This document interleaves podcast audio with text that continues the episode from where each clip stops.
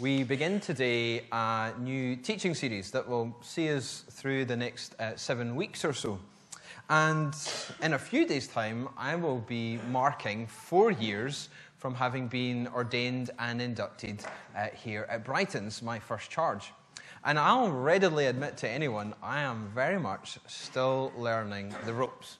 Whether it's in pastoral care, evangelism, or leading worship, I'm still just learning.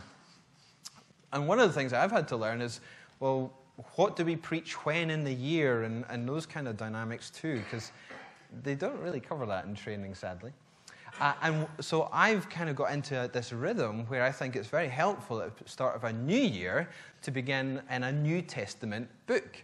And so we've done a number of those over the last uh, three years, and this year uh, we begin uh, in Ephesians. And part of the reason for choosing Ephesians is that when thinking about where we would turn for this new series, my feeling was that we should go somewhere that w- would help us understand not only more about our faith and about Jesus, but also about the person and work of the Holy Spirit.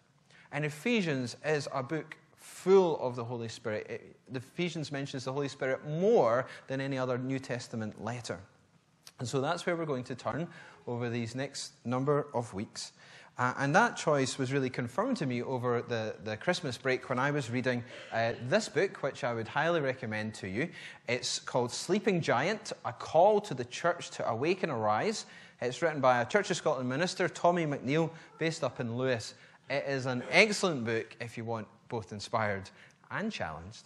Uh, the chapters are very easy to read. I probably read a chapter in about 20 to 25 minutes. They're not particularly long, uh, but they have got so much really great material in them, and I encourage you to maybe pick up a copy, pass a copy around, because it will inspire your faith. It has done for me, and uh, it's really confirmed why we need to be looking at the person and work of the Holy Spirit over the next couple of weeks as we start this new year.